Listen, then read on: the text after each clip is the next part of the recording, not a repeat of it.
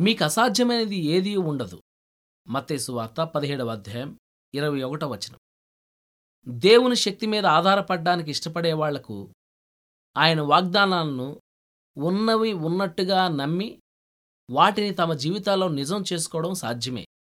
దినదినం నీ భారాన్నంతా ఆయన మీద వేసి శాంతిని పొందగలగడం సాధ్యమే. మన మనస్సులోని ఆలోచనలు అభిప్రాయాలను నిజంగా పరిశుద్ధపరచుకోవడం అన్నది తేలికే.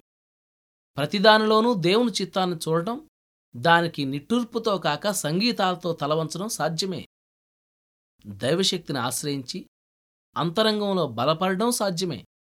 గతంలో మనకు బలహీనతలను కలిగించిన విషయాలను పరిశుద్ధతతో తగ్గింపు స్వభావంతో ఉందామన్న మన పట్టుదలను వమ్ము చేసిన విషయాలను గుర్తించాలి. మనల్ని ప్రేమించి మనలో తన చిత్తానికి లోబడే మనస్సును పుట్టించి తన శక్తిని మనలో నాటిన దేవుని ద్వారా పాపానికి మన మీద అధికారం లేకుండా చేసుకోవచ్చు. ఇవన్నీ దైవ సంబంధంగా జరగవలసినవి. ఎందుకంటే ఇవన్నీ దేవుని పనులు.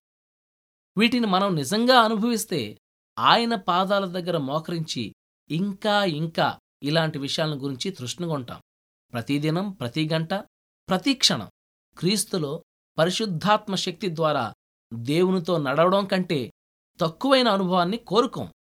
మనకిష్టం వచ్చినంతగా దేవుణ్ణి మనం వాడుకోవచ్చు. తన ఖజానా తాళం చెవుల్ని క్రీస్తు మన చేతుల్లో పెట్టాడు. మనకిష్టం వచ్చినంత తీసుకోమన్నాడు. ఏదైనా బ్యాంకు ఇనపెట్టి తెరిచి ఒక మనిషిని నీ ఇష్టం వచ్చినంత తీసుకోమంటే అతను ఒక రూపాయి మాత్రం తీసుకుని బయటకు వచ్చేస్తే అతడు పేదవాడైనందుకు ఎవరిది తప్పు? దేవుని ఉచిత వరాలు ఈనాటి క్రైస్తవుల దగ్గర అంత తక్కువగా ఉన్నాయంటే ఎవరిదా తప్పు?